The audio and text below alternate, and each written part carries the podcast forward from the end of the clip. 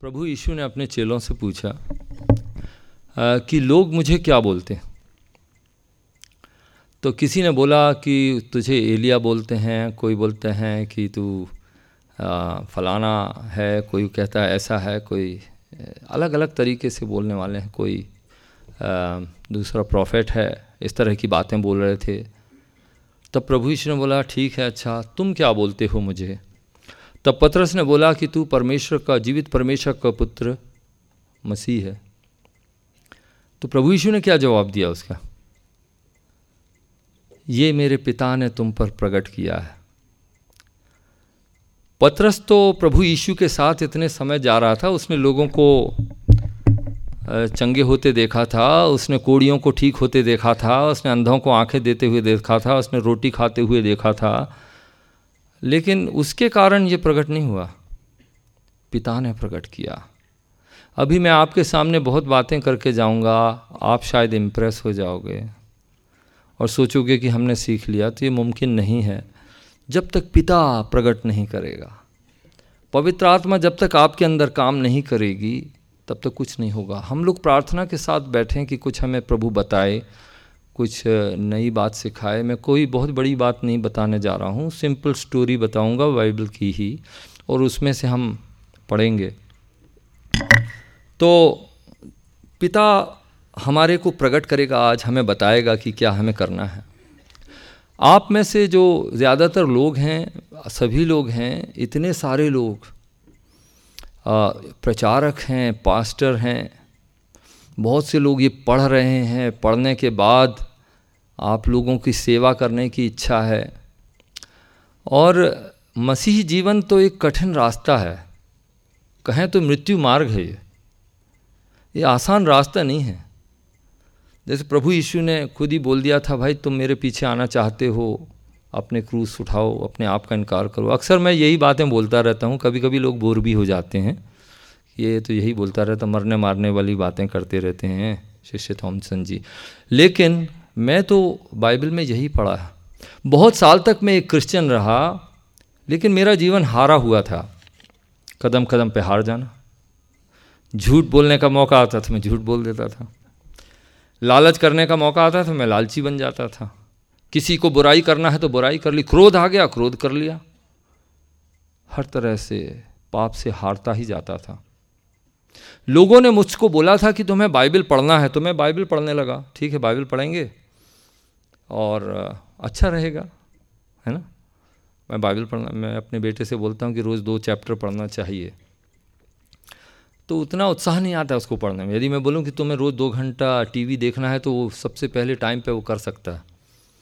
लेकिन रोज़ दो दो दो चैप्टर पढ़ना पड़ेगा और दो चैप्टर कुर्सी पर बैठ कर मत पढ़ना। कुर्सी पर तुम अपनी बाइबल रखना और तुम घुटने टेक के सामने बैठना, तब पढ़ना। तो मैं भी बाइबल पढ़ रहा था, मैं ऐसे बाइबल पढ़ रहा किसी ने बोला, प्रार्थना भी क्या करो, प्रार्थना भी करने लगा। किसी ने बोला, रोटी तोड़ा करो संडे को, चलो वो भी कर लिया। किसी ने बोला, रास्ते में जाके प्रचार करो, वो भी करने लगा। बांटने लगा। मेरे पिताजी बाहर खड़े रहते थे रास्तों में, मैं भी खड़ा हो गया। मैंने सोचा, ये सब कुछ अच्छा है। मैं तो अच्छा विश्वासी हूँ, मसीह हूँ, सब कुछ चल रहा है। लेकिन हार रहा था फिर भी।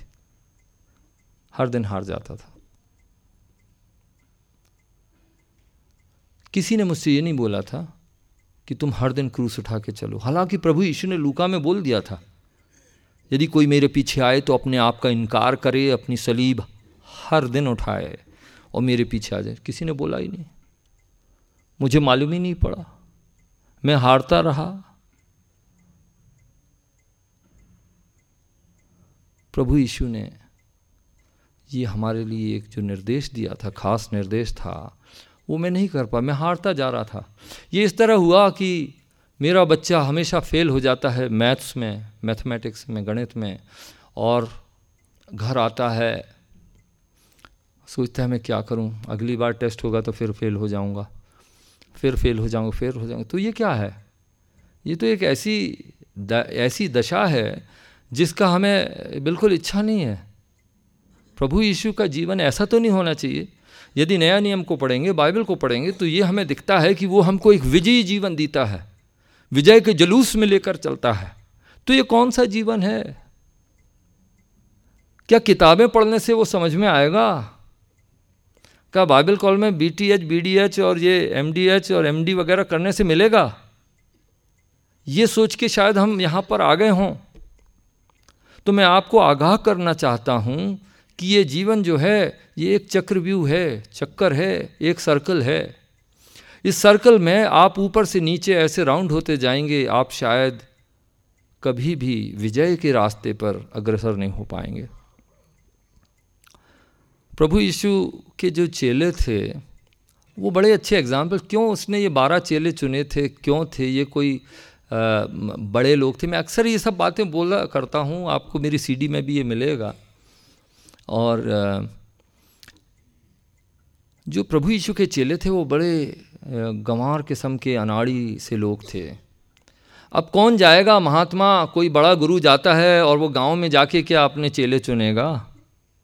पढ़े लिखों को लाते हैं अपनी लिस्ट में, I A S, I P S, और ये सारी चीज़ें होना चाहिए, बड़े आदमी होना चाहिए, ज्ञानी होना चाहिए, उनको हम चेले बनाएँगे। लेकिन प्रभु यीशु ने क्या किया? प्रभु यीशु गए गाँव में सुबह निकले वो, सुबह निकल कर वो सड़क में सीधे गए, फिर दाहिनी तरफ़ मुड़ गए, फिर बाई तरफ़ मुड़ गए, फिर वहाँ समुंदर आ गया। झील आ गई। झील में दो जन खड़े थे, वो मछलियाँ पकड़ रहे थे। उसने उनको कहा, मेरे पास आओ, मेरे पीछे आओ। वो आ गए। कितना अच्छा सिलेक्शन है ना, बहुत टफ है। मुश्किल होगी। आप लोग इंटरव्यू लेते हैं बच्चों का माँ बाप का एडमिशन लेने के लिए? बहुत टफ होता है। कितने नंबर मिले हैं दसवीं में, ग्यारहवीं में बारह में, कितने नंबर लेके वो सब यीशु मसीह ने किसी से नंबर ही नहीं पूछे। उसने बोले, आओ, मेरे पीछे आ जाओ। वहाँ आ गए। उसके बाद वो थोड़ी आगे गया, एक किलोमीटर आगे गया। वहाँ से लेफ़्ट साइड मुड़ा, फिर दाहिने तरफ़ मुड़ा। वहाँ दो आदमी फिर खड़े थे। उसने उनको बुलाया, मेरे पीछे आओ। वो भी सबको छोड़कर उसके पीछे आ गए। उन्हें यही नहीं मालूम था कि है कौन, क्या है, क्या ये मसीह है, कि नहीं है, कौन है। वो लोग इतने सिंपल होकर वो आ गए थे। लेकिन कई बार मैंने इसके बारे में सोचा कि आखिर प्रभु ने इनको क्यों चुना? ये बारह आदमी को क्यों चुना? ये सबसे अच्छे तो नहीं लग रहे हैं। इनमें अलग अलग तरह की लड़ाइयाँ होती। कोई कहता है कि हम में बड़ा कौन बनेगा? इनमें वाद विवाद हो जाता है। प्रभु यीशु मरने की बात कह रहे हैं, कहते हैं कि आज हम, मैं अति शीघ्र क्रूसित हो जाऊँगा, खून बहा दूँगा। और ये इनके पीछे आर्ग्यूमेंट करते हुए, वाद विवाद करते हुए आ रहे हैं कि हम में बड़ा कौन है? ये कैसा जीवन है? हम में बड़ा कौन है? तीन साल रहने के बाद यही सीखा तुमने कि बड़े बनना है? इस तरह से उसके विश्वासी लोग कोई सोचता था कि हमें प्रभु अभी जल्दी से जल्दी इसका राज्य आएगा, मसीह आ गया है। मसीह का मतलब क्या है कि ये संसार का राज्य हमें मिलेगा। रोमी सरकार थी उधर पर, क्रूर सरकार थी। यहूदी लोग अपने मंदिर पर गर्व करते थे। उस समय का सबसे बड़ा मंदिर यहूदियों का था। बहुत बड़ा मंदिर था। उस पर गर्व करते थे। वो चाहते थे कि मसीह आ जाए, हमारा फिर से राज्य स्थापित हो। और उन लोग बाइबल पढ़ते थे, लेकिन समझ में उनको क्या आता था? संसार का एक राज्य मिलेगा। संसार में उनको सब कुछ मिलेगा। जब दो आदमी प्रभु यीशु के मरने के बाद, जी उठने के बाद, दो बंदे माउस के रास्ते में अपने गाँव जा रहे थे, वो बहुत दुखी, निराश थे। प्रभु यीशु उनके साथ जुड़ गए, बोले, कहाँ जा रहे हो? हम गाँव जा रहे हो। उसमें हम भी गाँव चलते हैं। वो रास्ते में बात करते रहे, कहे, कहने लगे कि, हम तो बहुत उदास हैं भाई। हमने तो सोचा था कि वो हमारा इसराइल का राज्य लौटा देगा, लेकिन वो तो बेचारा चल बसा। अब क्या करें? बहुत उदास हैं। तो वो लोगों के मन में इस संसार को पाने की इच्छा थी, जो क्रूस और अपने आप को इनकार करने की बात उनकी समझ में नहीं आई थी। और जब समझ में नहीं आता है ना तो हर दिन हम हारते रहते हैं। हारने वाले घोड़े पर यीशु मसीह दाव नहीं लगाएगा। ये मत सोचिए कि आप हर दिन हारेंगे और प्रभु यीशु आपको अपनी महिमा के लिए इस्तेमाल करेगा। आई एम सॉरी प्रभु यीशु ऐसा नहीं करते हैं। वो चाहते हैं कि तुम्हें जो जीवन, भरपूर जीवन, जो यूहन्ना दस दस में लिखा था, वो भरपूर जीवन तुम्हें दें और उसके बाद तुम जीवन का जल तुम्हारे अंदर से उमड़ते हुए दूसरों को मिले। सामरी स्त्री से प्रभु यीशु ने क्या बोला? उसने बोला, जो जीवन का जल मैं तुम्हें दूँगा, वो पीकर तुम कभी प्यासी नहीं होगे। उसको कुछ समझ भी नहीं आ रहा था। गंवार सी औरत, उससे बोलो, पानी की बातें तो स्वर्ग की बातें बोलो तो वो मटके की बात करती है, उसको कुछ बोलो तो उसको कुछ समझ में आता है। कुछ समझ में नहीं आ रहा था। फिर भी प्रभु यीशु ने अपना डिस्कशन तोड़ा नहीं। हम और आप होते तो क्या करते? अरे, किससे पाला पड़ गया? चलिए चलिए, पानी पिलाइए, हम जा रहे हैं अपने गाँव। लेकिन प्रभु यीशु से बात करता रहा। उसको कुछ नहीं मालूम था। उसको धर्म भी नहीं मालूम, आत्मिकता नहीं मालूम, कुछ नहीं मालूम। लेकिन प्रभु यीशु से कन्वर्जेशन बढ़ाते रहे। उन्होंने क्या बोला? प्रभु यीशु ने कहा कि मैं तुम्हें जीवन का जल दूँगा और तुम्हारे अंदर एक कुआँ भी खोद दूँगा। कुआँ जो है, उसका पानी बढ़ता जाएगा बढ़ता जाएगा और दूसरों को भी मिलेगा। वो कुआँ खोदने का काम करता है प्रभु यीशु। आपको एक गिलास पानी पिलाने की बात नहीं कर रहा है? और प्रभु यीशु तो मैं कह रहा हूँ कि वो इस तरह के फाउंटेन की बात बोल रहा है। उधर पे क्या हुआ था? युहन्ना के साथवें में प्रभु यीशु ने क्या बोला? कि मेरे पास आओ, जो प्यासा है मेरे पास आओ और उसके अंदर से क्या निकलेंगे? जीवन के जल की नदियाँ निकल जाएँगी। ये म्यूनसिपालिटी का कोई धीरे धीरे पानी गिरने वाली बात नहीं है। ये प्रभु यीशु का जो जीवन है, ये एक ऐसी नदियाँ बह जाती है जिस नदिया से सारी दुनिया में समाज में लोगों की प्यास बुझती है, आज हमारे मसीह जीवन में मसीहत में बहुत लोग हैं। कितने लोग हैं? 800 तो आप लोग हो गए 700 आप लोग हो गए। भारत में तो इतने डिस्ट्रिक्ट ही नहीं है। किसी ने मुझको इलेक्शन की लिस्ट भेज दी है। उसमें सारे कॉन्स्टिट्यूएंसीज का नाम है। पहले तो मैंने सोचा कि कहीं मैं भी तो खड़ा नहीं हो रहा हूँ। मुझे क्यों भेज दी? मैंने तो कुछ मांगा नहीं था। तो फिर उसमें एक आदमी हाथ जोड़े खड़े था तो मैं समझ गया, कोई बात नहीं। प्रार्थना करना है। सब constitute five hundred seventy four हैं। आप लोग तो 700 से ज़्यादा लोग हैं। हर शहर में जाके जीवन की नदियाँ बहा देंगे तो क्या होगा? दिल्ली की पानी की समस्या दूर हो जाएगी। कहने का मतलब है, जीवन से मतलब है। ये हारा हुआ जीवन नहीं चलेगा। ज्ञान का जीवन नहीं चलेगा। आपको सब ज्ञान हो जाए तो भी क्या फ़ायदा है? सारा ज्ञान प्राप्त कर लेंगे। फरीसियों के पास तो सब ज्ञान था। आपको मालूम है? फरीसी बहुत ज्ञानी थे। उनको हर चीज़ का एक्सप्लेनेशन मालूम था। प्रभु यीशु ने भी ये बात कही। उसने भी माना। कैसे कहा मैंने? क्योंकि एक समय प्रभु यीशु ने लोगों से कहा, फरीसी जो कहते हैं वो करो, लेकिन जो करते हैं वो नहीं करो। कहते हैं करो का मतलब वो लोग सही बात भी बोलते हैं। डॉक्ट्रिन है, लेकिन जीवन नहीं है। सही है ना?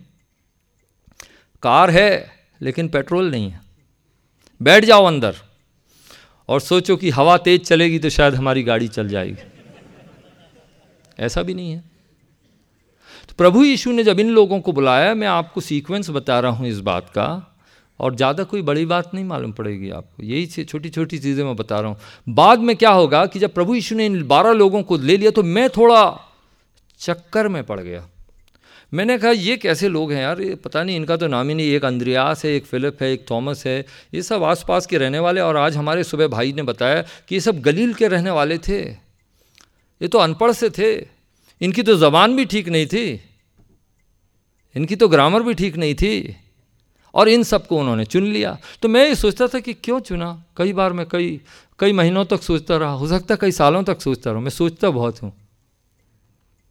तो मैं सोचता रहा कि क्यों लिया? कई लोगों ने बोला कि भाई, मेरे, मेरी मदद करने की भी कोशिश की लोगों ने। किसी ने कहा कि देखो, थॉमसन भैया इतने परेशान नहीं हो, वो इसलिए चुना था कि प्रभु को मालूम था कि ये सब लोग आखिर में अपनी जान दे देंगे, इनको खून बहा देंगे, इसलिए चुना था। तो मैंने कहा अच्छा इसलिए चुना था। फिर भी मैंने अंदर से आया, नहीं, ऐसा नहीं हो सकता। फिर किसी ने बोला कि देखो, वो गाँव में रहता था, उसके पास गाड़ी नहीं थी, वो दूर नहीं जा सकता था तो उसको जल्दी काम चालू करना था। उसने बारह लोगों को कहा कि एक्सक्यूज़ मी सब लोग मेरे पीछे आ जाओ और हम लोग काम चालू करेंगे। तो मैंने कहा, ये भी थोड़ा सा मुश्किल तो लग रहा है। तो फिर मैं बाइबल पढ़ता रहा, लेकिन मुझे जल्दी जवाब नहीं मिला। फिर लेकिन एक बार मुझे जवाब मिल गया, जो एक सूत्र था उसके पीछे उसके पीछे एक कुंजी थी। देखिए, मैं बाइबल पढ़ने की आपको एक एक आइडिया देता हूँ। आप लोग तो ज्ञानी हैं, यहाँ इतना बड़ा यूनिवर्सिटी कॉलेज है, मैं तो अनपढ़ आदमी हूँ, लेकिन थोड़ा सा बताता हूँ। जब बाइबल में एक कुंजी दी है, प्रभु यीशु ने एक सीक्रेट बताया है है ना? उसको मैं आपके सामने पढ़ ही दूँगा, क्योंकि क्या है कि मेरी मेमोरी बहुत ख़राब है और कई बार आधे वर्ष के बाद मुझे समझ में नहीं आता कि मैं क्या बोल रहा हूँ। तो इसलिए मैं आपके सामने उसको पढ़ ही देता हूँ। तो यहाँ पर युहना की किताब पाँचवें अध्याय में प्रभु यीशु कहते हैं उनतालीसवें में तुम पवित्र शास्त्र में ढूंढते हो, क्योंकि समझते हो कि उसमें अनंत जीवन तुम्हें मिलता है, और यह वही है जो मेरी गवाही देता है। कमाल है। प्रभु यीशु क्या बोल रहे हैं? वो कह रहे हैं कि तुम पवित्र शास्त्र में ढूंढते हो। तुम सोचते इसमें जीवन है। कहने का मतलब तुम अपने बाइबल कॉलेज और बाइबल स्कूल में जाके पढ़ रहे हो और सोचते हो कि अब तुम पहलवान बन गए, अब उस्ताद बन गए, हो, अब तुम्हें सब कुछ मालूम है, तुम्हारे पास सारा सोल्यूशन है, तुम्हें सब कुछ मालूम है। लेकिन वो फरीसी लोग ऐसे थे ना। पवित्र शास्त्र में दिन में पढ़ते थे, रात में पढ़ते दीवारों पे लिख देते थे, गले में लिखते थे, माथे में डाल लेते थे। परमेश्वर का वचन और सोचते थे कि सब कुछ हो गया। तो उसने कहा, तुम सोचते हो ऐसा। तुम पवित्र शास्त्र में ढूंढते हो, क्योंकि समझते हो कि उसमें अनंत जीवन तुम्हें मिलता क्या मिलता है उसमें? नहीं मिलता। और वो कहता है कि ये वही है जो मेरी गवाही देता है। कहने का मतलब पवित्र शास्त्र में जेनेसिस से लेकर रेवलेशन तक एक सीक्रेट है। हर वर्ष के पीछे, हर पैराग्राफ के पीछे एक सीक्रेट छिपा हुआ है। उसके ढक्कन को आपको ऐसे निकालना पड़ेगा और जब आप निकालेंगे तो मालूम है आपको कौन मिलेगा? प्रभु यीशु। मैं आपको बता रहा हूँ। मैंने इसको जान लिया है।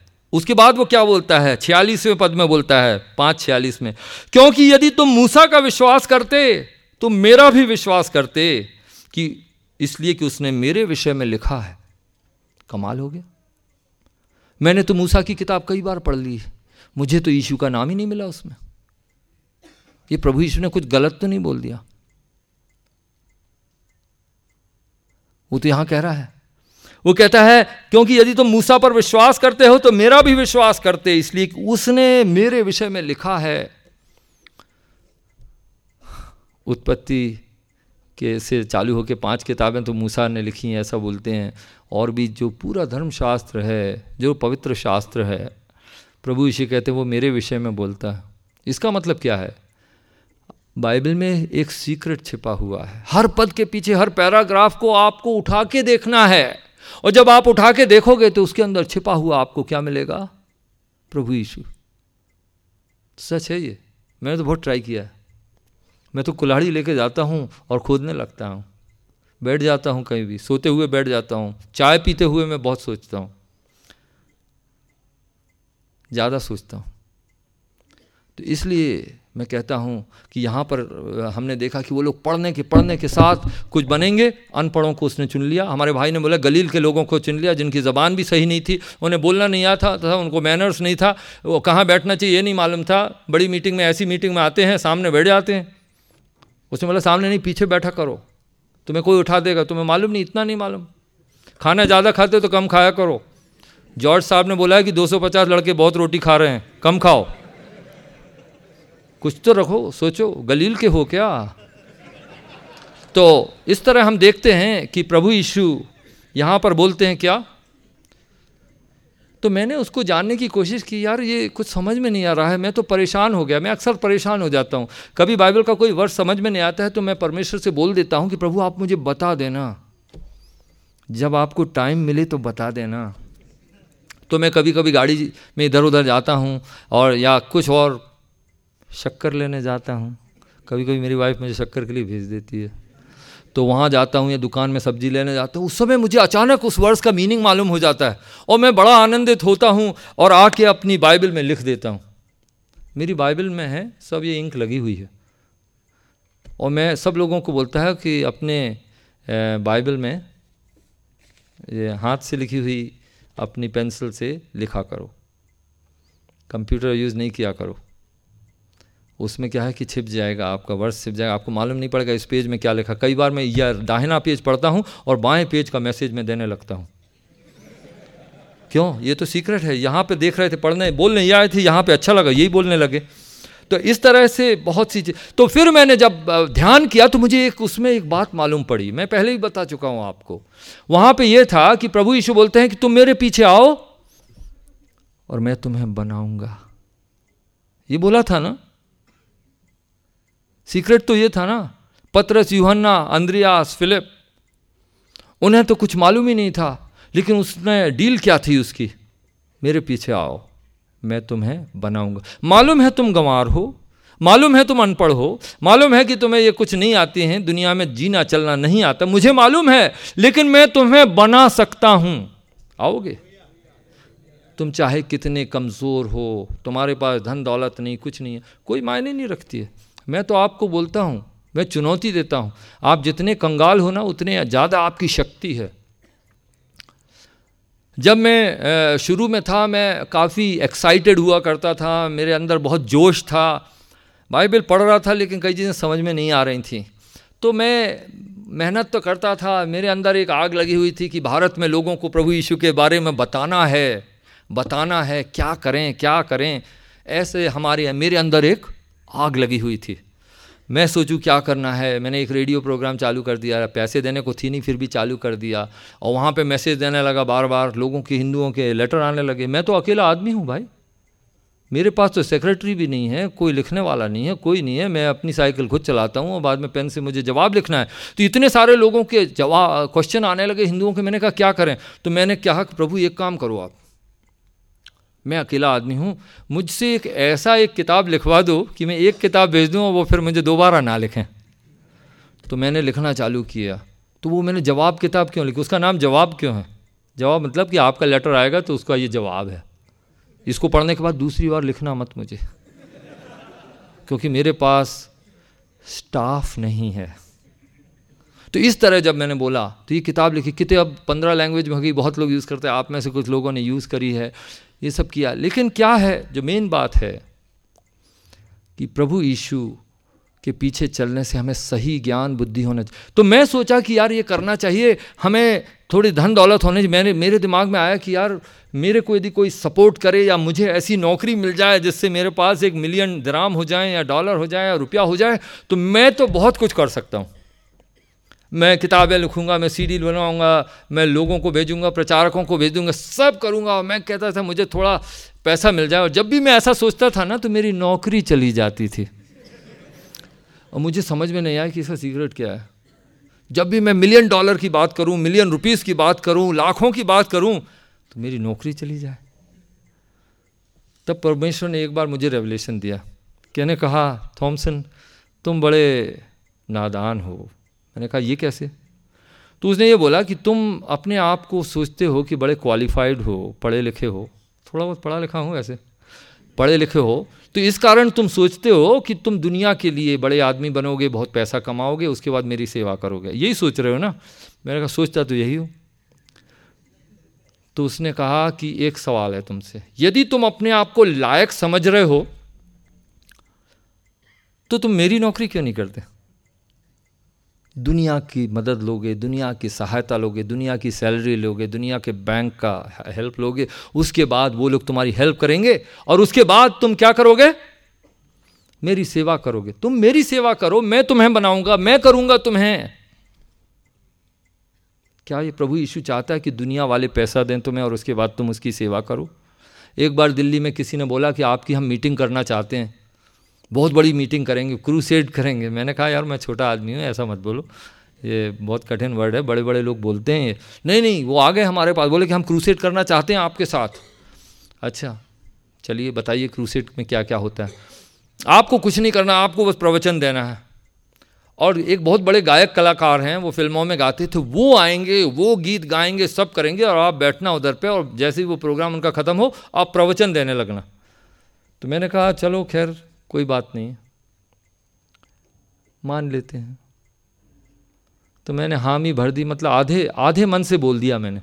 चलो ठीक है। मैं वापस चला गया। वापस चला गया, एक महीने के बाद उनका ईमेल आ रहा है, cut cut cut cut cut. मैंने कहा, ये क्या हो गया? तो ईमेल में आया, उन्होंने बोला, थॉमसन भाई, आप ज़रा प्रार्थना करिए। वो इसलिए करिए कि हम लोग पेप्सी में गए थे, हम लोग इसमें गए थे, उन लोग गए थे, हम स्पॉन्सरशिप के लिए मांग रहे थे, लेकिन अभी तो कुछ हुआ नहीं है। तो मैं कहा यार ये तो बड़ा मसला सीरियस हो गया है। मैंने कहा प्रभु यीशु दिल्ली आते हैं और पत्रस और यूहन्ना को वो पेप्सी में भेज देते हैं। आ, कि मुझे एक मीटिंग करनी है दिल्ली में आप लोग सपोर्ट करिए और यहाँ पे हम करेंगे ऐसा। मैंने उनको लिख दिया भैया मुझे माफ़ कर देना मैं थोड़ा गाँव का आदमी हूँ। मुझे समझ में नहीं आ रहा आप क्या बोल रहे हैं। आप एक काम करिए गायक कलाकार को भी बुला लीजिए और वहीं से दिल्ली से किसी और को बुला लेना। वो अच्छा प्रचार करेंगे, मुझे माफ़ कर दीजिए, मैं नहीं आ पाऊँगा। और मैंने उसको मना कर दिया। प्रभु यीशु की शर्तों पे काम करोगे या अपनी शर्त पे करोगे? क्या इरादा है? यदि शर्तों पे, अपनी शर्तों पे करना है तो करिए जाके। दुनिया में जाइए, सरकारी नौकरी पकड़िए, खेती करिए, किसानी करिए, यीशु की शर्तों पे उसका काम करिए। यूहन्ना बारह छब्बीस में उसने बोल दिया है, यदि कोई मेरी सेवा सेवक, सेवा करना चाहता है, बारह छब्बीस में लिखा, यदि कोई मेरी सेवा करना चाहता है तो मेरे पीछे हो ले, जहाँ मैं हूँ, वहाँ वो होगा, और मेरा पिता उसका आदर करेगा। देखिए, स्वर्ग की बात नहीं है। ये मत सोचिए कि प्रभु यीशु बोल रहे जहाँ मैं हूँ स्वर्ग की बात है। स्वर्ग की बात नहीं है, स्वर्ग में तो हम सब उसके साथ रहेंगे, वहाँ क्रूस उठाने की ज़रूरत नहीं पड़ेगी। आप स्वर्ग में जाके बोलेंगे एक्सक्यूज़ मी वो आपने बोला था ना वहाँ पे, मत्ती, मरकुस, लूका, योहन्ना में कि हमें क्रूस उठाना है तो मैं दुनिया में तो क्रूस उठा नहीं पाया, अब आप हमें यहीं कहीं दे दीजिए। क्या ये मुमकिन है? ऐसा मुमकिन नहीं है भाई, जीवन जीना है तो यहाँ पर जीना है, वहाँ तो हमारे सबके पास एक जीवन है। तो प्रभु यीशु ने जब कहा कि, यदि कोई मेरी सेवा करे तो मेरे पीछे हो ले, जहाँ मैं हूँ वहाँ वो रहेगा। इसका मतलब वहाँ, दुनिया ने प्रभु यीशु को आखिर बार कहाँ देखा था? मालूम है आपको? क्रूस पर। उस पर विश्वास करने वालों ने उसको जी के उठ के देखा, लेकिन जिन्होंने उसको क्रूसित किया, उन लोगों ने आखिरी बार उसको क्रूस पर देखा। तो प्रभु यीशु ने क्या बोला है? यदि तुम मेरे पीछे चलोगे तो जहाँ मैं हूँ, वहाँ तुम रहोगे। तुम भी क्रूसित हो जाओगे? क्रूस का मार्ग है ये। यहाँ पर प्रभु यीशु कहते हैं इन लोगों से कि तुम मेरे पीछे आओ। मैं तुम्हें बनाऊँगा। जब मुझे ये मालूम पड़ा, ये वाला सीक्रेट मालूम पड़ गया तो मेरे सारे जवाल का हल मिल गया। मैं एकदम आनंदित हो गया। मैं खुश हो गया। मैंने कहा, अरे, क्या बात है। मैं तो समझ ही नहीं पा रहा था। मैं तो क्या क्या समझ रहा था। मैं तो किताबें पढ़ने की कोशिश कर रहा था। मैं ये जानता ही नहीं था। यहाँ तो प्रभु यीशु ने साफ़ साफ़ बोला है कि तुम मेरे पीछे आओ, मैं तुम्हें बनाऊँगा। चलिए, ये लोग आ गए झील के किनारे थे लोग। झील के किनारे मछली मार रहे थे। मछली का इन्होंने बोट छोड़ दिया। मछली छोड़ दी। सब बोला चलो प्रभु यीशु आपके साथ चलते हैं। तो ये लोग चल पड़े उसके पीछे। उसके पीछे चल पड़े। जहाँ भी गए, दो साल, तीन साल और भी चेले आ गए। सबको जुड़ गए। एक आदमी चुंगी पर ले, टैक्स ले रहा था आ जाओ मेरे पीछे। वो भी आ गया। सब आ गए। लोगों ने कहा कि ये तो पापियों के साथ जाता है, टैक्स कलेक्टर्स के साथ जाता उसने कहा, कोई बात नहीं, बोलने दो लोगों को। लेकिन ये सब आ गए पीछे। झील के किनारे उसने उनको चयन किया, उनको चलाया, उनको बनाया, बहुत कुछ किया। तीन साल तक उनकी सहायता की, उन्होंने प्रभु यीशु को देखा, उसके अचंभे के काम देखे, मुर्दों को जलाते हुए देखा, सब कुछ देख लिया। इसके बाद एक और मौका आता है, जब यही लोग फिर से झील के किनारे खड़े हुए मैं जो आपको बताना चाहता हूँ, एक चक्र बता रहा हूँ। इसलिए कि आप लोग जो इतने सारे लोग हैं, इतने सारे लोगों ने यह निर्णय किया है कि आप अपने जीवन में प्रभु यीशु की सेवा करेंगे। ये चुनौती एक दिन की नहीं है, ये दो साल, तीन साल की पढ़ाई का इरादा नहीं है। ये आपके जिस दिन यहाँ से आप की का इंतकाल हो जाएगा, जब यहाँ से आपको लोग दफनाने ले जाएँगे, उस दिन तक। आपने ये इरादा किया है कि आप प्रभु यीशु का जीवन और उसकी महिमा करेंगे उसके गवाह ठहरेंगे ये आपने निर्णय किया है। इसीलिए मैं आपको ये चक्र दिखा रहा हूँ। सर्कल। इस यहाँ पर झील के किनारे इन लोगों को उसने बुला लिया। कहा कि तुम्हें मैं मछली मन, मनुष्यों को पकड़ने वाला बनाऊँगा। चलो ठीक है। आ गए वो। तीन साल तक घूमते रहे। उसके बाद अचानक क्या हुआ? आपको तो मालूम है। प्रभु यीशु को क्रूस पर चढ़ा दिया। उनकी मौत हो गई। हाँ उन लोगों ने सुना है कि प्रभु यीशु जीवित हो गए हैं। कुछ लोगों ने बोला है, औरतों ने बोला है, हमने भी देखा है, सब ठीक है। लेकिन कितना विश्वास किया जाए उस पर?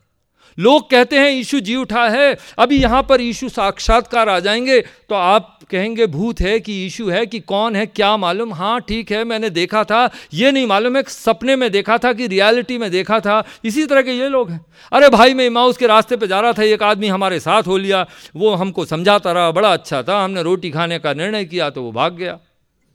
हम वहाँ पे आए, हम यहाँ पे रूम में बैठे थे, हम लोग बड़े उदास थे, दरवाज़ा बंद था, लेकिन एक आदमी आ गया, वो यीशु जैसा दिखता तो था, बोल रहा था, शांति मिले, ऐसा सब लेकिन मालूम नहीं।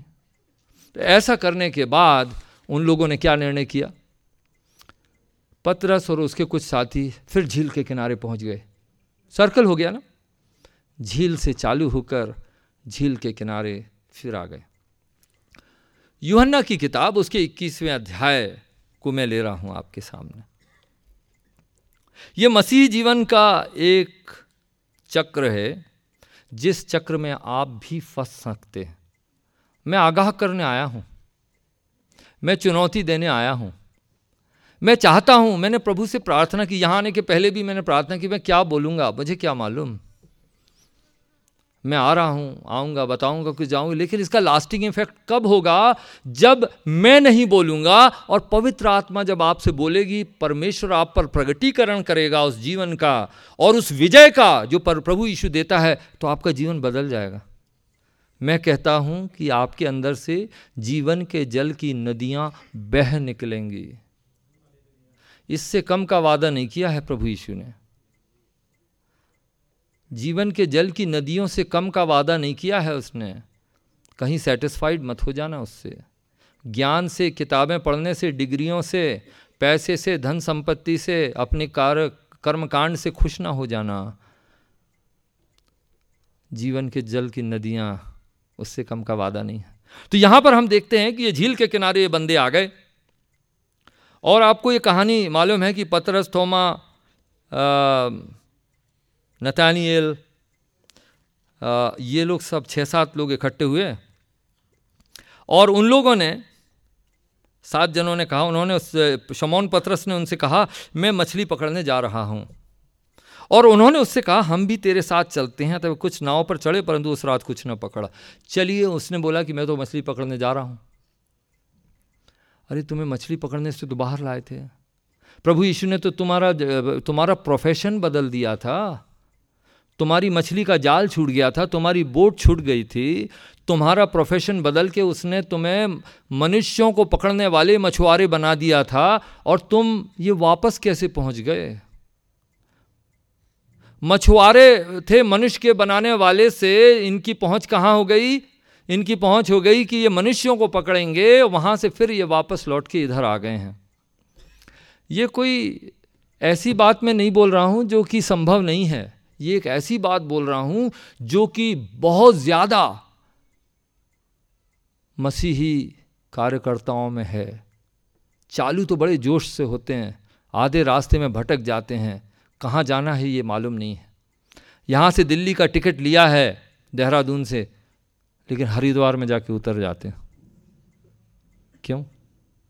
समझ में नहीं आ रहा, क्या करें, कहाँ जाएँगे? ऐसा लगता है कि कुछ है ही नहीं, गोली नहीं है जीवन में। लक्ष्यहीन होकर हम आधे रास्ते में उतर जाते हैं। ये एक चक्र है। जहाँ से गए थे, वहाँ लौट कर आ गए।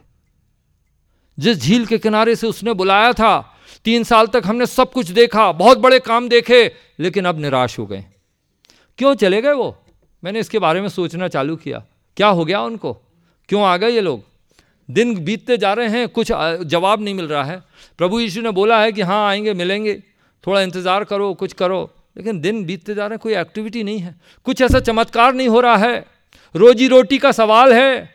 खाना कल की चिंता क्या होगी? हमारे बीवी बच्चों का क्या होगा? हम तो यहाँ पे कमरे में बंद हो गए। ये हमारे प्रभु यीशु तो बोलकर चले गए हैं। अब हम क्या करें? निराशा आ गई है। क्यों? क्योंकि संसार की ओर हमारी नज़रें हैं। सब कुछ लुट जाएगा, हमारा निराश है, हमारे पास पैसे नहीं अब पैसे का क्या होगा? चलो मछली मारेंगे, खाना भी मिलेगा, बेच भी देंगे, कुछ ना कुछ आइडिया लेना पड़ेगा। हमें सोचना पड़ेगा, अपनी बुद्धि का इस्तेमाल करना पड़ेगा। नीति वचन तीन को बार बार पढ़ा करिए, अपनी दीवारों पे लगा दिया करिए, जहाँ लिखा है कि अपनी बुद्धि का सहारा मत लेना, परमेश्वर पर भरोसा करना भरोसा करना सीखिए। वो आपको ऐसे रास्ते से ले जाएगा। कभी मत चिंता करिए, क्या होगा? ये लोगों ने चिंता करी, क्या करें? कुछ समझ में नहीं आ रहा है। डिस्कशन हुआ, पत्रस ने बोला, हम तो चले, हम मछली मारेंगे। दूसरे छह लोग खड़े थे, उन्होंने कहा, हम क्या करें भाई? तो मछली मारोगे? हम हम भी चलते हैं। चलो। और वो वहाँ पर चले गए। मछली मारने के लिए जब वो वहाँ चले गए, लेकिन उस रात कुछ भी नहीं पकड़ा। उस रात उन लोगों ने कुछ भी नहीं पकड़ा। मछुआरे थे, मछली पकड़ना इन्हें आता था। लेकिन ये मछली पकड़ ही नहीं पाए रात भर। ये कैसा हो गया? इसके पीछे भी परमेश्वर का एक हाथ है, मैं बोलता हूँ। ये ऐसा नहीं कि अचानक हो गया। फिर वो जब सुबह सुबह होने लगी, थोड़ा सा अंधेरा था, समुंदर झील के किनारे प्रभु यीशु आ गए। वो खड़े हुए थे। उन्होंने क्या बोला? क्या उनको मालूम नहीं था कि इनके पास मछली नहीं है? मालूम था ना? फिर उसने सवाल क्यों पूछा? वहाँ पर पाँचवें पद में वो कहता, हे बालको, क्या तुम्हारे पास कुछ मछलियाँ हैं? परमेश्वर हमारे मुँह से कहलवाना चाहता है। परमेश्वर को सब मालूम है। उसे मालूम है कि कैन किधर है। फिर भी पूछता है कि तूने क्या कर दिया है? उसे मालूम है कि आदम छिपा हुआ नंगा बैठा है। फिर भी पूछता है, आदम, तू किधर है? वो मुँह से बुलवाना चाहता है। वो यहाँ पर वो पूछता है कि है कुछ मछलियाँ? उसने उन्होंने बोला, नहीं, रात भर हमने पकड़ी लेकिन कुछ नहीं मिली। मछली थी नहीं। कहाँ चली गई मछलियाँ? और ये तो किनारे आ गए। नाव भी किनारे आ गए ये आदमी किनारे खड़ा है। अब आदमी की शक्ल दिखने लगी है। आदमी जब यहाँ से चिल्ला के उनसे पूछ रहा है, तुम्हारे पास कुछ मछलियाँ हैं? तो उसको सुनाई देने लगा है। उतनी किनारे मछलियाँ तो अब रहेंगी भी नहीं। लेकिन इस आदमी ने क्या बोला? एक काम करो तुम अपनी मछली का जाल दाहिनी तरफ़ डालो। इससे बड़ी बेवकूफ़ी क्या होगी? एक बोट है, बोट के दाहिनी और बाई तरफ़ में क्या फ़र्क है? बताइए ना हमें। इतना बड़ा जाल है, यहाँ के कमरे के बराबर जाल है, और इतनी सी बोट उसके दाहिने और बाएँ में कुछ फ़र्क है? फिर भी वो बोलता है, दाहिनी तरफ़ डालो। क्यों बोल रहा था मालूम आपको?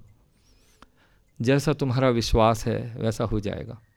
ये वाला सूत्र हमेशा चलता रहता है जीवन में।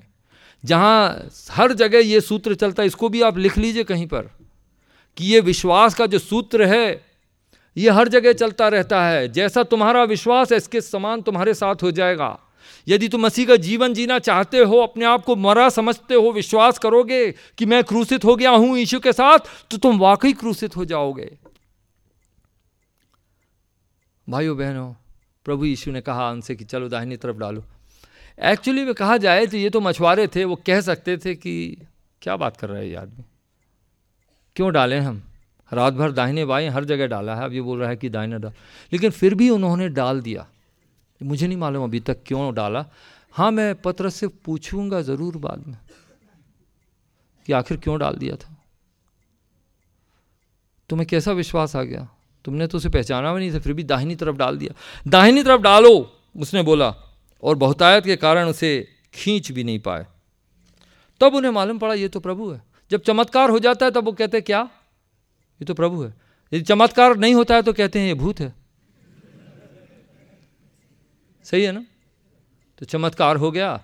उन लोगों ने बहुत खुशी खुशी बाहर आए, किनारे आए, दूर आए, उनका जाल भी नहीं फटा। ये भी चमत्कार हो गया। ज़्यादा भार हो जाता है तो जाल फट जाता है। जाल भी नहीं फटा। चलो, ठीक है, बाहर आ गए। जब वे किनारे पर उतरे तो उन्हें कोयले की आग और उस पर मछली रखी हुई और रोटी देखी। ये सुनकर तो आपको भूख लगी, आई होगी, लेकिन फिर भी आप बैठो थोड़ी देर और। तो यहाँ पर क्या हुआ कि कोयले की आग कहाँ से आई? उसमें मछलियाँ किधर से आई? ये कैसे प्रभु यीशु हैं? इन्होंने कब पकड़ ली मछलियाँ? कब इन्होंने साफ़ की और ये ये ये, अपने कुक कब बन गए? इन्होंने नाश्ता कैसे तैयार करना चालू कर दिया? ये तो नालायक लोग हैं इसके चेले। ये इन्होंने तो बगावत कर दी है। ये तो चले गए हैं। ये तो भागे हुए हैं बागी हैं। इनके लिए नाश्ता क्यों बना रहा है? हम और आप होते तो कहते कि आई एम सॉरी आप लोग अपने गाँव जाइए। हम दूसरों को रख लेंगे। है ना? लेकिन ये उनके लिए नाश्ता बना रहा है। रात भर तुमने बहुत मेहनत की है, तुमने कुछ नहीं पकड़ा ना, खाना भी नहीं खाया होगा। बड़े भूखे हो ना, वैसे भी तुम रूम में बंद थे, वहाँ भी खाना नहीं मिल रहा था, डरे हुए थे, सब परेशानी है ना। आओ, तुम्हारे लिए नाश्ता है, ये कोयला, और ये तुम्हारे लिए मछली वगैरह तैयार करके रखिए। वो लोग बस देखते रहे उसको। तो प्रभु यीशु ने कहा, जो मछलियाँ तुमने अभी पकड़ी हैं, उनमें से भी कुछ लाओ। ऐसा क्यों बोला? तुमने पकड़ी हैं?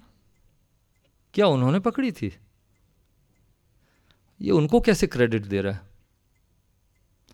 मैं होता तो कहता है कि एक्सक्यूज मी तुम एक काम करो, मैंने अभी जो पकड़वाई हैं, वो भी लाओ। मैं तो ऐसा बोलता, इनको काय को देना? तुमने रात भर नहीं पकड़ी, अब मैंने पकड़ी है ना। लाओ, उधर से लाओ। लेकिन उसने क्या किया? क्रेडिट दे यार उनको। पर परमेश्वर जो हैं, वो बहुत प्रेम करते हैं, दयालु हैं। हम, मैं अपने बच्चों को भी कुछ, मैं कर देता हूँ, फिर बाद में बोल देता है, इन्होंने कर दिया। है ना? इसने कर दिया। मुझे बहुत पैसों की ज़रूरत थी मेरे बेटे ने मुझे थोड़े से पैसे दे दिए चंद रुपया दे दिए। मैंने कहा कि इसने दिए जो साया ने मिला के पैसे दे दिए। क्यों? हम प्रेम करते हैं हम चाहते हैं कि वो उत्साहित हों। ऐसा ना लगे कि उनने हम नालायक हैं हम निकम्मे हैं ऐसा लग, ना लगे। तुमने भी किया है तुमने अच्छा किया तुम पकड़ के लाए खींच के लाए ठीक है? तुमने जो पकड़ी है वो भी लाओ। वो भी उसने साफ़ कर दी उनके सामने। किसने साफ़ करी? मछली। उसने करी। प्रभु यीशु को मछली बनाना आता था। उसने मछली साफ़ करी, उनको वहाँ बनाया और फिर उसको दिया खाना। उनको दे दिया खाना। यहाँ पर हम देखते हैं कि प्रभु यीशु जो है, हमारी हार के मोड़ पर हमें पकड़ता है। वो क्रोधित क्यों नहीं हुआ उनसे? वो नाराज़ क्यों नहीं हुआ? उसने ये क्यों नहीं बोला कि तुम लोगों को इतना वो नहीं, धीरज नहीं है? क्या तुम थोड़े दिन वेट नहीं कर पाए? अरे मैंने तुम्हें कितने बार मैं आया, मर के जी कट के तुम्हारे सामने आया हूँ प्रकट होकर मैंने तुमसे कितने बार बोला है कि मैं सब कुछ कर सकता हूँ, मैं तुम्हारे ख्याल करूँगा, मैंने जगत को जीत लिया है, मैं मृत्यु पर जयवंत हुआ हूँ। तुम लोग घबराओ नहीं, मैंने बोला था ना, तुम लोग ने ऐसा क्यों किया? क्या उसने डांट लगाई? क्या वो नाराज़ हुआ? क्या उसने पूछा कि कल क्या किया तुमने? तुमने लोगों को बहकाया क्यों? पत्रस तुमने ऐसा क्यों किया? मुझे उम्मीद तुमसे ज़्यादा थी।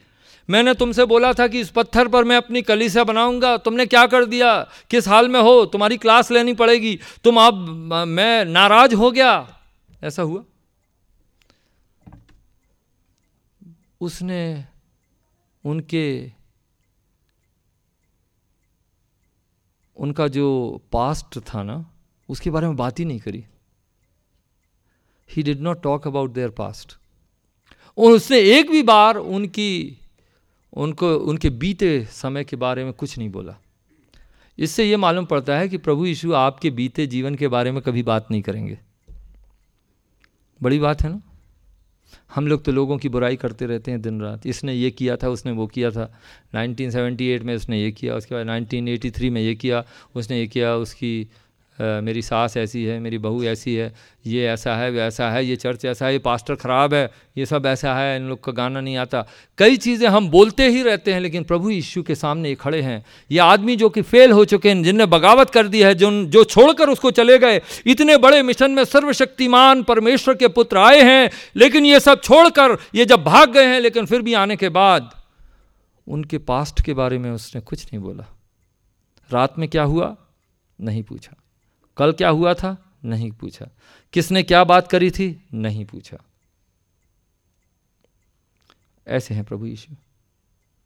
ये हैं प्रभु यीशु, जो इतने महान, सर्वशक्तिमान परमेश्वर होने के बाद भी हमारे नौकर बनकर सीढ़ियों से उतर के नीचे आ गए। हमारे लिए उन्होंने रोटियाँ बनाई, हमारे लिए उन्होंने मछली बनाई, हमसे प्रेम किया, मोहब्बत की, और फिर हमारे से, हमारे बीच में वो आ गए। ऐसी क्या बात हो गई कि वो लोग इस तरह से फिर गए। युहन्ना की किताब एक और उसके पचासवें पद में जब उसने लोगों को बुलाया था, जब इन लोग अंद्रियास और पतरस और योहन्ना ये लोग कब आए थे, वहाँ पर उसने बोला था कि तुम इससे भी बड़े बड़े काम देखोगे। बोला था ना? बड़े बड़े काम देखोगे, लेकिन क्या हो गया? क्या हो गया? बीच रास्ते में अटक गए। उसने तो वादा किया था कि मैं तुम्हारे लिए बड़े बड़े काम दिखाऊँगा, लेकिन ये तो वापस चले गए समंदर में, झील में चले गए।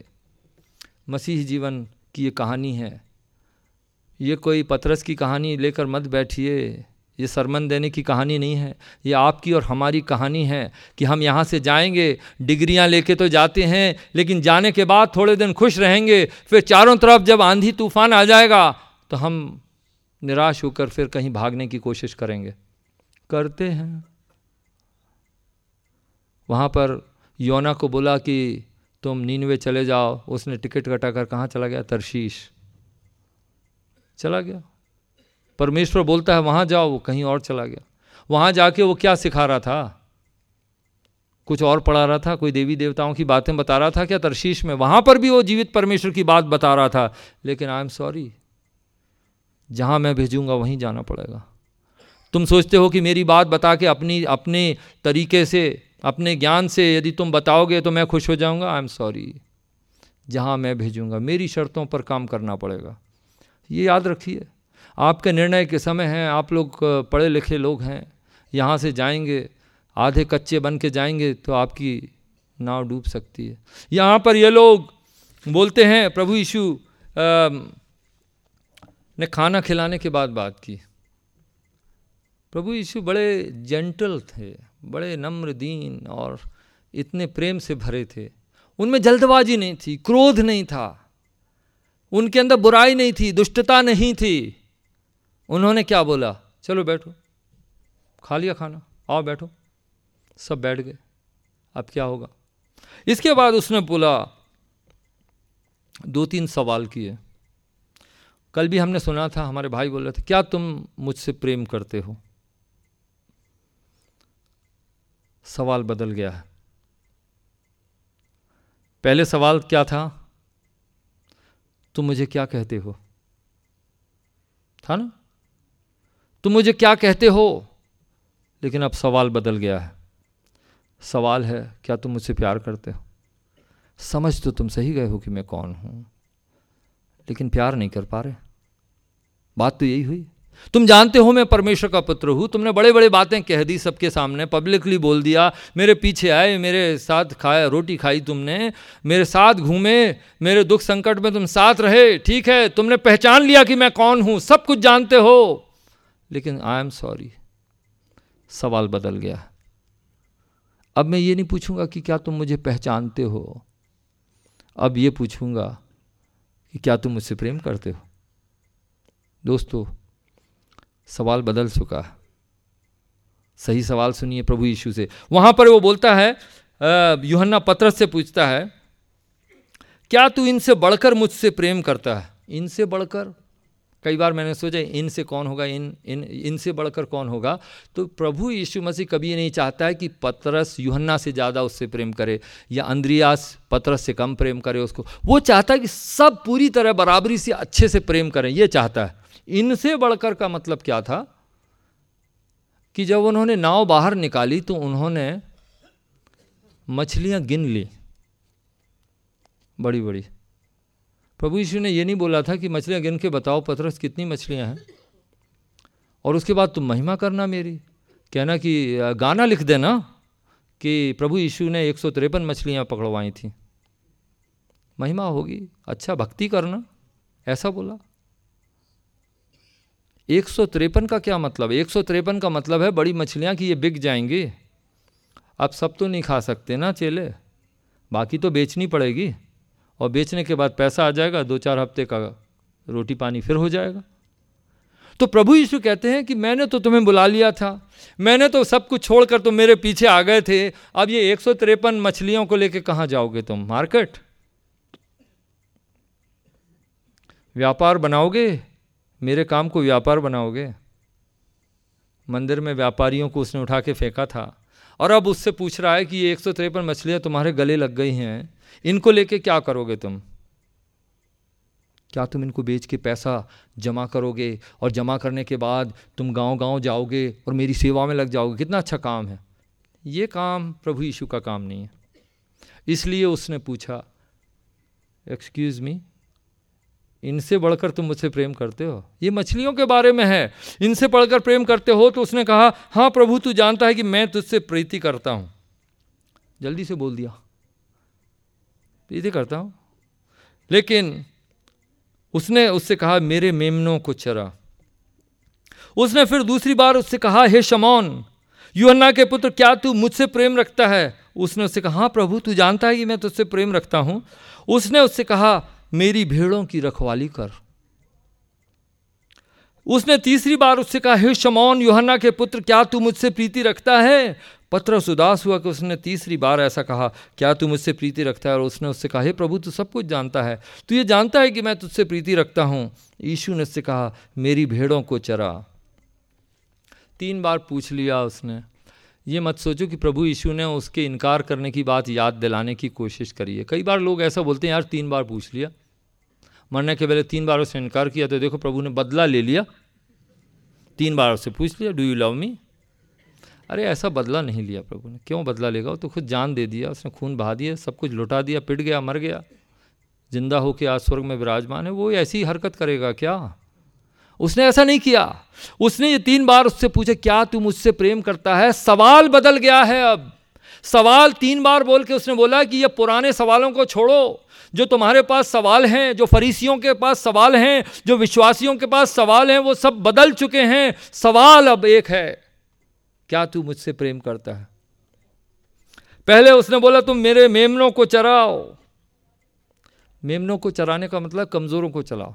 ये मेमने वो हैं जिसको कुत्ता काट सकता है, जिसको भेड़िया खा लेगा, कुछ भी हो सकता है ना, उनको चलाओ। मेमनों को चलाने को कोई कोई इंटरेस्ट नहीं है। जो कमज़ोर आदमी है, उसको सब भगा देते हैं। अरे, इसको तो मालूम नहीं, इसको गाना गाना नहीं आता, इसको बाइबल की किताबें नहीं मालूम है, इसको पास कोई गिफ्ट नहीं है, उसको ये नहीं है, उसको वो नहीं है, ये अभी भी पान खा लेता है, अभी इसने ये किया, इसने वो किया, इसकी माँ, इसका सास, इसका, ऐसे ऐसे करके जो कमज़ोर हैं बेचारे, जो निर्बल हैं, उनको हम अलग कर देते हैं। लेकिन प्रभु यीशु कहते हैं, यदि तुम मुझसे प्रेम करते हो तो मेरे मेमनों को चलाओ। मेमने वो हैं जो कि एकदम छोटे हैं ना समझ हैं जिन पर अटैक हो सकता है और अटैक हो जाएँगे तो वो मर भी जाएँगे। तो उनका ख्याल कर सकते हो? जो वापस चले जाएँगे, जो गिर जाएँगे रास्ते में, कर सकते हो? इफ़ यू लव मी मेरे मेमनों को खिलाओ। फिर उसने क्या बोला? दूसरी बार कहा, तू मुझसे प्रेम रखता है? उसने कहा हाँ प्रभु, तू जानता है कि मैं तुझसे प्रेम रखता हूँ। उसने कहा, मेरी भेड़ों की रखवाली कर। भेड़ों की रखवाली कर? ये कैसी है? प्रभु यीशु ने बोला था, मैं तुम्हें भेड़ की तरह भेड़ियों के बीच में भेजता हूँ। इससे बड़ी बेवकूफ़ी की बात और कौन सी होगी? भेड़ियों के बीच में भेड़ की तरह जाओगे? मरना चाहते हो? कौन भेजेगा? लेकिन प्रभु यीशु कहते हैं आई एम सॉरी ये मेरा तरीका है। तो मैं भेड़ की तरह मैं भेड़ियों के बीच में भेज दूँगा। आप में से बहुत से लोग कंप्लेन करते होंगे, बोलते होंगे, चारों तरफ़ हमारे दुश्मन हैं, वो हमें मारते हैं, हमारे घर में पत्थर भेजते हैं, हमें आग लगाएँगे, हमें उन्होंने मारा है, हमसे बोला, यहाँ से निकल जाओ, शहर से चले जाओ। बहुत सी बातें उन्होंने बोली हैं। सही है। भेड़ियों के बीच में उसने भेजा है, लेकिन उसके साथ उसने क्या किया है? अपनी सामर्थ्य से भेजा है। उसने कहा, मैं अपने अधिकार, मेरे नाम में अधिकार के साथ भेजता हूँ तुम्हें। उस नाम के साथ तुम जाओ। ऐसा बोला। अधिकार का क्या मतलब? है अधिकार के मतलब शक्ति नहीं है। कई बार हम सोचते हैं, हमारी सामर्थ्य शक्ति। हमें सामर्थ्य शक्ति नहीं मिली, अधिकार मिला है। बहुत तेज़ी से बस आ रही है, सामने ट्रैफ़िक वाले ने एक हाथ दिखाया, वो रुक गई। उसके पीछे दस गाड़ियाँ और ऐसा करा रुक गई। यदि वो हाथ नहीं दिखाता और ऐसे सामने खड़े हो जाता तो अंजाम गुलस्ता क्या होता? उसके ऊपर चढ़ जाती क्योंकि उसके पास शक्ति नहीं है, गाड़ी रोकने के लिए, लेकिन अधिकार है। सरकार ने उसको अधिकार दिया है और बोला है कि ये देखियो, तुम्हारा अपॉइंटमेंट लेटर है, इसमें तुम क्या करना कि ये स्ट्रीट लाइट में जो चौराहे पे खड़े हो जाना, गाड़ियाँ तेज़ी से आएँगी, उधर पे हाथ दिखाना, उन्हें रुकना पड़ेगा। और ये वही लेके चला गया, पेपर लेके कि उसने पढ़ा कि अच्छा गाड़ी आ रही है। हाँ हाथ दिखा दिया, रुक गए। ये अधिकार है। प्रभु यीशु ने कहा, मैं अपने अधिकार से तुम्हारे पास भेज रहा हूँ, भेड़ भेड़ हो। भेड़ियों के पीछे चले जाओ, मेरा अधिकार है, उन्हें रोक देना। हमारा भाई बता रहा था दिनेश, कि वो इनके गाँव में, आदिवासियों के बीच में बेचारे पढ़े लिखे नहीं, बहुत गरीब वहाँ पे उस इलाके में एक पहला आदिवासी जो मसीह में आया था, उसके पीछे हमारी हाथियों के बारे में बात हो रही थी। यहाँ आते समय लोगों ने, मैं कभी कभी डर जाता हूँ। जंगल से आता हूँ ना तो लोग कहते हैं कि वो तुम्हारी गाड़ी में हाथी मार देगा, लात तो तुम लोग सब उलट जाओगे तीन चार बार। तो वो वहाँ से जाए तो उन्होंने कहानी बताई एक भेड़, एक इनके जो वायनाड में एक नया बेचारा, एक कमज़ोर सा एक विश्वासी था। उसके पीछे हाथी ने उसको मैदान में देखा, हाथी दौड़ने लगा। तो ये भाग भी नहीं सकता, क्या करे ये? तो जैसे वो आने लगा तो उसने प्रभु यीशु के, उसको ये मालूम यीशु के नाम से मैं कहता हूँ कि हाथी को रोक दो, कुछ ना करे। और हाथी दौड़ के उसके नज़दीक तक आ गया। उसकी शक्ल देख के वापस लौट गया।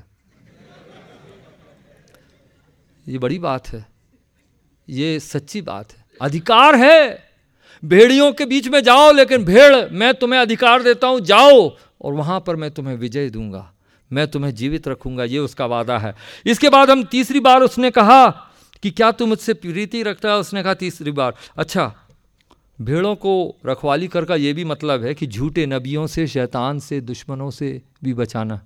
कई बार हम सोचते हैं कि भेड़िए जो हैं, वो बस बाहर के हैं, बजरंग दल के, इसके, उसके, ये ऐसे लोग हैं। भेड़िए कौन हैं? हमारे बीच में रहते हैं। झूठे भविष्य लगता हैं। गलत प्रचार करके हमें बताते हैं, गलत रास्तों पर चलाते ये सब झूठे नबी हैं। भूत प्रेत, सारे चीज़ों से हमारी रखवाली कैसे होगी? प्रभु यीशु के द्वारा। फिर वो तीसरी बार जब बोलता क्या तुम मुझसे प्रीति रखता है? मैं जल्दी ख़त्म करने वाला हूँ। वो कहता है, मैं तुझसे भी उसने कहा, मेरी भेड़ों को चराओ। कहने का मतलब? रक्षा भी तुम करोगे, ठीक है, मान लिया करोगे। मेमनों को बचाओगे, करोगे, ठीक है। अब तुम मेरी भेड़ों को भी चराओ। भेड़ों को चराने का क्या मतलब है? बड़ा कठिन काम है। क्योंकि प्रभु ईश्वर ने कहा, भेड़ अच्छा चरवाहा मैं हूँ। अच्छा चरवाहा अपनी भेड़ों के लिए प्राण दे देता है। कहने का मतलब है, यदि तुम कहते हो कि मैं चरवाहा बन जाता हूँ भेड़ों का, इन लोगों के बीच में काम करूँगा तो अगला क्या तुम मुझे प्यार करते हो? उसका जवाब बहुत मुश्किल है। हाँ, बोल दिया। तो फिर अच्छे चरवाहे की तरह मरना पड़ सकता है। सही है ना? हमें बचाना पड़ेगा, कमज़ोरों को उठा के चलना पड़ेगा। ये पहला है प्रेम का। अंजाम। दूसरे का बात है कि हमें भेड़ियों से बचाना पड़ेगा, रक्षा रखवाली करनी पड़ेगी और झूठे नबियों से बचाना पड़ेगा और तीसरा इनको चरवाहा अच्छा चरवाहा बनना पड़ेगा, यानी हर दिन मरना पड़ेगा। अपनी कलीसिया में, अपने चर्च में हर दिन सबसे छोटा बनना पड़ेगा। सबसे मरना पड़ेगा, किसी की मार खाना पड़ेगा, गाली देना पड़ेगा, ज़मीन पर बैठना पड़ेगा। जब ऐसा होगा तो प्रभु यीशु कहते हैं ऑल राइट ठीक है। मान लिया तुम्हारी बात। करोगे प्रेम? ओके, चलो। फिर उसने क्या बोला? उसने ये बोला कि जब तू बूढ़ा होगा, जब तू जवान था, अपनी कमर बांधकर जहाँ चाहता था, वहाँ फिरता था, परंतु जब तू बूढ़ा होगा तो अपने फैलाएगा और दूसरी तरह कमर बांधकर जहाँ तू ना चाहेगा, वहाँ ले जाएगा। उसने इन बातों से संकेत दिया कि पत्रस कैसी मृत्यु से परमेश्वर की महिमा करेगा। और तब उसने कहा, मेरे पीछे हो ले। स्टेटमेंट वापस आ गया। ये झील के किनारे क्या हो रहा है? वहाँ पे बुलाया था, अब यहाँ बुलाया था। वहाँ ये लौट कर आ गए, यहाँ लौट कर, वहाँ पर उसने क्या बोला था? मेरे पीछे हो ले, अब यहाँ झील के किनारे, फिर वही, मेरे पीछे हो ले। लेकिन अब फ़र्क हो जाएगा। पहले तुम बने नहीं थे, अब तुम बन गए हो। पहले सवाल ये था कि तुम क्या मुझे पहचानते हो? अब सवाल बदल गया। क्या तुम मुझसे प्रेम करते हो? अब तुम मेरे पीछे आने का यदि वादा करते हो तो अंजाम कुछ और हो सकता है। उसने बता भी दिया। उसने क्या बोला? उसने कहा कि तुम्हें मरना पड़ेगा। उसने कहा कि तुम्हें बाँध के लोग ले जाएँगे, लटका देंगे, मार देंगे, ख़त्म कर देंगे। महिमा किसकी होगी? परमेश्वर उसने ये नहीं बोला कि, हाय तोबा, कितने दुख की बात है पत्र आई एम सॉरी, हैं? मैं तो जा रहा हूँ स्वर्ग, लेकिन तुम मरना पड़ेगा तुम्हें। तुम्हारे बीबी बच्चे, वो सब नाराज़ होंगे, दुखी हो जाएँगे। कितनी क्रूर दुनिया है! क्या ऐसा बोला उसने? उसने नहीं बोला। उसने बोला, पत्रस, तुम परमेश्वर की महिमा करोगे। तुम परमेश्वर का नाम ऊँचा करोगे। तुम्हारे कारण स्वर्ग में लोग आनंद मनाया जाएगा। लोग तुम्हारी गवाही के द्वारा बहुत से लोग बच जाएँगे। कितना आनंद होगा। महिमा होगी। कब होगी? जब तुम मरोगे। कौन बोलेगा ऐसा? दुनिया का कोई आदमी बोलेगा कि जब तुम मरोगे तो हम खुश होंगे। जब तुम मरोगे तो हमारी महिमा होगी। कोई बोलेगा? प्रभु यीशु आई एम सॉरी प्रभु यीशु ऐसे बोलते हैं, बुरा ना मानो। मैं ऐसी बातें करता हूँ। उसने ये साफ़ कर दिया, मेरे पीछे हो ले मुझसे प्यार करो, सवाल बदल के उसने लास्ट में बोल दिया। क्या तुम मुझसे प्रेम करते हो? उसने यस बोल दिया। इसने साइन कर दिया। तो महिमा करोगे, लेकिन मर के करोगे, मेरे पीछे हो लो आज सवाल यही है, आप लोग इतने सारे लोग हो, मैं तो बड़ा अचरज हो गया हूँ। जॉर्ज साहब का मैं बहुत धन्यवाद करता हूँ। और परमेश्वर पिता का धन्यवाद करता हूँ कि उन्होंने ये मौका दिया मुझे। मैं तो इस लायक नहीं हूँ कि आपके यहाँ पे आके कुछ भी कर सकूँ। ना मेरे साथ कोई है, ना मेरे आगे कोई है, ना पीछे कोई है। मैं तो बैग उठा के चल चल पड़ता हूँ। लेकिन इतने सारे लोगों के सामने मुझे ये बात कहने का मौका मिल गया तो इस मौके को छोड़ना मत। ये दो मैसेज जो मैंने दिए यदि आपने उसको समझ लिया, और मेरे ज्ञान से मत समझना परमेश्वर पिता से बोलना कि हमें ये बता दीजिए, सिखा दीजिए, ये चाल बता दीजिए। तो मैं कहता हूँ कि आप प्रभु की महिमा ज़रूर करेंगे।